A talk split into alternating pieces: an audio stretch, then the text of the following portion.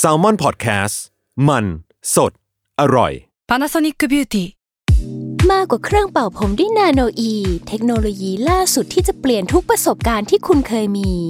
นาโนอีมอยส์เจอร์พลัสเพิ่มความชุ่มชื้นให้เส้นผมหลังใช้งานมากขึ้นถึง 18 เท่า พร้อมชะลอการเฟดของสีผมสำหรับคนชอบทำสีผม ดูแลความชุ่มชื้นทั้งเส้นผม หนังศีรษะและผิวคุณ Panasonic NA0J มีเทคโนโลยีนาโนอีที่ care only you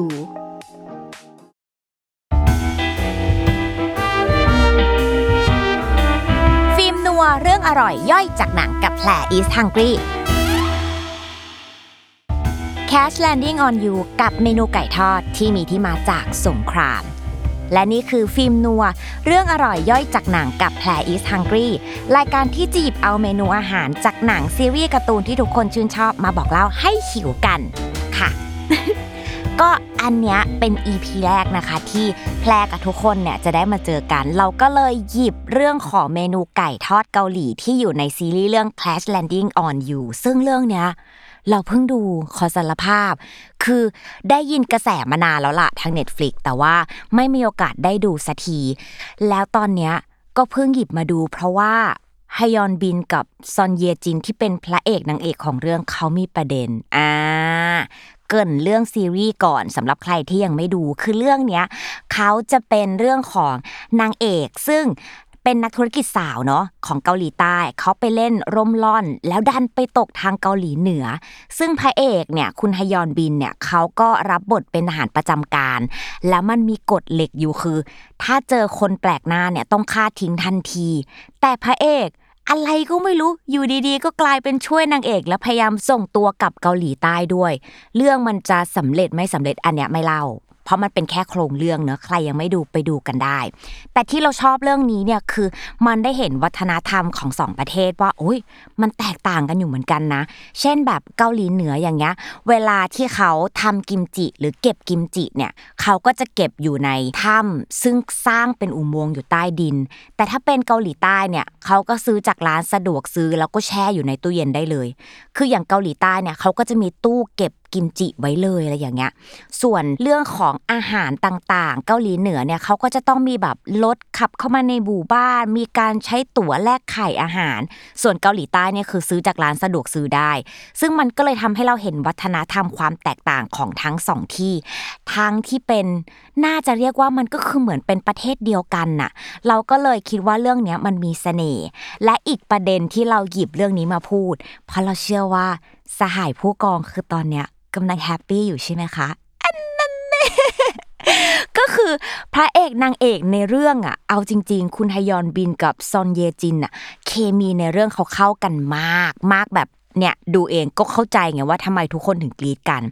จนหลายคนเนี่ยอยากทำให้เขาเนี่ยมาเป็นคู่กันในชีวิตจริง และมันก็เป็นจริง ๆ ทุกคนคือเมษาปี 65 ที่ผ่านมา คือเขาประกาศแต่งงานกัน ซึ่งเราเรียกว่าฟินหนึ่งเนาะ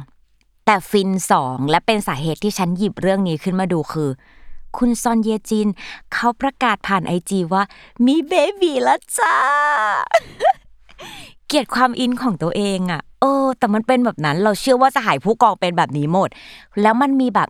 บทเล็กๆ ที่อยู่ในนั้นตอนเขาสารภาพกันน่ะพูดเกี่ยวกับเรื่องเนี้ยมันเลยยิ่งทำให้ทุกคนแบบแฮปปี้แบบคูณ2คูณ3คูณ4ไปเลยเว้ยเอออะ นี่คือเคมีในเรื่อง ขอย้อนกลับมาเรื่องอาหารก่อนเนอะนี่คือพอดแคสต์อาหารนะคะคุณ เดี๋ยวคนจะหาว่าเฮ้ยมีแต่ซีรีส์หรือเปล่า ไม่จ้ะ เราจะพูดเรื่องของอาหารด้วย ซึ่งอาหารที่เราโดนตกจากซีรีส์เรื่องนี้ก็คือไก่ทอดเกาหลี มันออกมาหลายฉากมาก ซึ่งอะฉากแรกที่ออกมาเลย ก็คือฉากที่เลขาของนางเอกเนี่ยเขาไปนัดกับเพื่อน เพื่อบอกการหายตัวไป มันเป็นแบบบทสนทนา basic นัดที่ไหนก็ได้ แต่เนี่ยเขานัดร้านไก่ทอด ก็น่าจะเหมือนแบบเป็นวัฒนธรรมเขาเนอะในการที่แบบนัดเจอกันบ้านเราอาจจะไปร้านกาแฟเขาในร้านไก่ทอดจ้ะแล้วก็มีฉากสำคัญอีกฉากหนึ่งที่พูดถึงเรื่องไก่ทอดว่ามันเข้าไปอยู่ในชีวิตของคนเกาหลีเลยก็คือ ฉากที่พระเอกเนี่ยเขาได้มาเชียร์ฟุตบอลโลก ซึ่งเป็นนัดสำคัญมาก เพราะว่าฟุตบอลโลกแมตช์นั้นเนี่ยเกาหลีใต้ได้ลงแข่ง แล้วเขาก็ดูในร้านไก่ทอด ซึ่งมันถือว่าเป็นวัฒนธรรมที่เกิดขึ้นในฟุตบอลโลกครั้งนั้นเลย เนี่ยคุณออกมากี่ฉากมันทำให้เห็นถึงแบบเขาเรียกอะไรชีวิตความเป็นอยู่ของคนเกาหลีจริง ๆ เนอะแล้วก็พูดถึงเรื่องของความน่ากิน คือมันออกมากี่ฉากคืออยากกดสั่งไก่ทอดกลับมากินที่บ้านเลยอะเราก็เลยคิดว่า เออ มันมีความน่าสนใจ และที่สำคัญมันไม่ได้ทำให้เราแค่หิวเท่านั้นน่ะ มันทำให้เรานึกต่อไปอีกว่า เอ้ยทำไมเกาหลีเขาถึงมีไก่ทอดเป็นของตัวเองอะ คือเวลาเราเรียกเราจะเรียกเลยว่าไก่ทอดเกาหลี ซึ่งโดยปกติแล้วเนี่ยภาพจำสมัยเด็กๆเราอะคือเวลาเราอยากกินไก่ทอดอะมันก็ต้องเป็นไก่ทอดเคฟซีหรือไม่ก็ไก่ทอดอเมริกา หรืออะของบ้านเราหน่อยก็เป็นไก่ทอดหัดใหญ่ใช่ไหมแต่เนี่ย เขามีไก่ทอดเป็นของตัวเอง มันต้องมีที่มาที่ไป แล้วเราก็ไปค้นดูแล้วมันมีจริง ๆ ทุกคน เราก็เลยอยากจะเอามาเล่าให้ฟัง แต่ก่อนอื่นน่ะพูดถึงเรื่องของลักษณะของไก่ทอดเกาหลีก่อน ว่ามันต่างจากแบบอื่นยังไง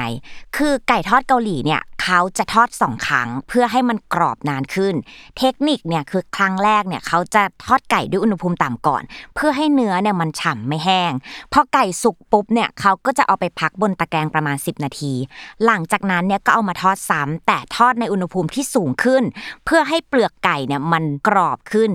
เพื่อให้ไล่ความชื้นแล้วเปลือกไก่ทอดเนี่ยมันก็จะกรอบขึ้น หลังจากนั้นเนี่ยเขาก็จะเอาแปลงเนี่ยค่อยๆ มาทาซอสให้มันเคลือบทั้งชิ้น ซอสเนี่ยก็โคชูจังก็ได้ซอสเผ็ดซอสหวานซอสกะหรี่ได้หมดอันเนี้ยตามแต่ที่ชอบ ซึ่งเนี่ยมันคือลักษณะพิเศษของไก่ทอดสไตล์เกาหลี และทุกคนเชื่อปะ ว่าไอการทอดไก่สองครั้งที่ไม่เหมือนใครอะมันมีที่มาที่ไปที่ไม่ธรรมดา เพราะมันเกิดขึ้นจากสงครามเย็น KFC และวิกฤตทางการเงิน เนี่ยใครจะคิดว่าเมนูที่เราเห็นบ่อยๆ ในซีรีส์หรือที่เราชอบกิน ไอไก่ทอดเกาหลีอะมันจะเกี่ยวข้องกับสิ่งเหล่านี้ จุดแรก ขอเรียกว่าดอทแรกเนาะคือเราต้องย้อนกลับไปเนี่ยในสมัยสงครามเกาหลี ปลายยุค 40-50 คือยุคนั้นเนี่ยมันจะเป็นเรื่องของการแบ่งฝ่ายเหนือฝ่ายใต้ ประชาธิปไตยคอมมิวนิสต์อเมริกากับโซเวียต คือทหารอเมริกันเนี่ยเขาจะต้องมาประจำการที่เกาหลีใต้ แล้วมาประจำการมันไม่ใช่แค่เดือน 2 เดือน คือเขาอยู่กันนานมากอยู่กันเป็นปี ดังนั้นการใช้ชีวิตเฉลิมฉลองในเทศกาลต่างๆเนี่ยมันก็ต้องมีอะอย่างวันขอบคุณพระเจ้าปกติเนี่ยคนอเมริกันเนี่ยเขาก็จะต้องฉลองด้วยไก่งวง แต่มันหาไก่งวงที่เกาหลีใต้ไม่ได้ เขาก็เลยอะทำยังไงดี งั้นใช้ไก่ท้องถิ่นนี่แหละ แล้วเอามาทำเป็นไก่ทอดเพื่อเฉลิมฉลองแทน ทอดเสร็จปุ๊บกินเองแล้วก็แบ่งเพื่อนๆที่เป็นคนเกาหลีใต้ คนเกาหลีใต้กินปุ๊บติดใจปั๊บคือเขาแบบ งงไม่เคยเจออะไรแบบนี้มาก่อน เพราะแต่เดิมอะคนเกาหลีเนี่ยเขาจะกินไก่แบบไก่นึ่งหรือไก่ต้มอะอย่างเมนูที่เราชินชินกันก็คือ เมนูไก่ต้มโสมพอมาเจอไก่ทอดคือ โดนมากถึงขนาด ตอนนั้นนะเขาพูดเลยว่าเฮ้ยนี่มันคือของขวัญจากสวรรค์นะที่แบบส่งประทานมาอะไรอย่างนี้เลยทุกคน แต่ถึงจะติดใจเนี่ยมันก็ยังไม่ค่อยได้รับความนิยม เพราะว่าสมัยช่วงยุคสงครามเกาหลีเนี่ยทำให้เกาหลีใต้เนี่ยยากจนเพราะเจอพิษของสงครามมันเลยทำให้คนเกาหลีใต้เนี่ยถ้าจะกินไก่ทีหนึ่งเนี่ยมันจะต้องเกิดขึ้นในโอกาสพิเศษเท่านั้น เช่น วันเกิดเทศกาลหรือวันเงินเดือนออก มันจะไม่มีการที่แบบซื้อไก่มากินแบบชีวิตประจำวันอันเนี้ยอย่างไม่ กว่าจะมานิยมกันจริงๆเนี่ยคือต้องรอจนถึงยุค 70 และปี 1977 ทุกคน หมุดไว้เลย นี่คือดอทที่ 2 เป็นยุคการเปลี่ยนแปลงเริ่มต้นของไก่ทอดเกาหลี แล้วมันมีความเกี่ยวข้องกับ KFC และอเมริกาอีกแล้วทุกคน คือปีนั้นเนี่ยเป็นปีที่ เกิดแฟรนไชส์ไก่ทอดเกาหลีร้านแรก ชื่อว่าลิมชิคเก้นแล้วมันเกิดขึ้นเนี่ยจากการที่คุณยูซอกโฮเจ้าของร้านเนี่ยเขาบินไปที่อเมริกาในปี 1975 คือ 2 ปีก่อนเปิดร้าน คือเขาไปถึงปุ๊บเขาก็ไปเห็นไก่ทอด KFC และที่เขาประทับใจเลยเนี่ยคือ ไก่ทอด KFC ขายเป็นชิ้น อะพวกเราอาจจะงง ประทับใจอะไรวะ ที่เกาหลีใต้เนี่ยโดยปกติเวลาเขาขายไก่เมนูอะไรก็ตามอะเขาจะขายเป็นตัว แต่พอเขาไปเห็นภาพว่า เฮ้ย มันแบ่งขายได้นี่ว่าอะมันก็เลยเกิดเป็นไอเดีย คุณยูซอกโฮเนี่ยเขาก็เลยกลับมาที่เกาหลีใต้ แล้วก็ทดลองสูตรไก่ทอดต่างๆ แล้วก็ค่อยเปิดเป็นร้าน ขายไก่ทอดเป็นเซต6 ชิ้นชื่อว่าลิมชิคเก้นนี่แหละ คือจุดเริ่มต้นของไก่ทอดที่เกิดขึ้นในเกาหลีใต้ หลังจากนั้นต้นเหตุคุณ KFC เข้ามาบุกตลาดเกาหลีใต้ด้วย แต่ว่าเขาเข้ามาในปี 1984 ซึ่งณเวลานั้นเนี่ยในประเทศเกาหลีใต้มันมีไก่ทอดเริ่มมาอยู่แล้ว แต่คนเกาหลีจำนวนมากก็ยังตื่นเต้นกับไก่ทอดสไตล์อเมริกันอยู่ เพราะว่าเขาเคยได้ยินจากช่วงของยุคสงคราม จากพ่อแม่ ปู่ย่าตายายว่าเฮ้ยไก่ทอดของชาวอเมริกันมันอร่อยมากอะถึงแพงกว่าเขาก็ยังอยากลองกิน นั่นก็คือสิ่งที่เกิดขึ้นในเกาหลีใต้ในช่วงยุค 80 แล้วไอ้ไก่ทอดเกาหลีมันมาตอนไหนอะคือณตอนเนี้ยเกาหลีใต้มีไก่ทอดแหละ แต่มันยังคงเป็นไก่ทอดในรูปแบบของอเมริกัน ยังไม่ได้เข้ามาเป็นแบบของเกาหลีจริง ๆ ซึ่งจุดเปลี่ยนดอทที่ 3 ทุกคน อันเนี้ยมันเกิดขึ้นในปี 1997 ถ้าย้อนกลับไปก็คือวิกฤตต้มยำกุ้ง 40 บ้านเรา ไอ้วิกฤตเนี้ยมันไม่ได้เกิดขึ้นแค่บ้านเราเท่านั้นนะ มันเริ่มต้นจากบ้านเราแล้วมันก็ไปทั่วเอเชีย เกาหลีใต้ก็โดนพิษของเศรษฐกิจเหมือนกัน มันเลยทำให้บริษัทล้มคนตกงานไม่รู้จะทำอะไร เขาก็เลยเปิดร้านไก่ทอดจ้ะ คือพอเปิดกันหลาย ๆ ที่หลาย ๆ ที่ ร้านมันมากขึ้นเนี่ยการแข่งขันก็สูงขึ้น ต่างคนเนี่ยก็เลยพยายามคิดสูตรของตัวเองให้แตกต่างจากคู่แข่ง และมันก็บรึมกลายเป็นไก่ทอดเกาหลี ยองนำชิคเก้นทันที เออ การที่เกิดขึ้นเนี่ยมันก็เกิดจากการที่คุณยังฮีกวงเจ้าของร้านแพลิคานาชิคเก้นเนี่ยเขาคิดสูตรขึ้นมา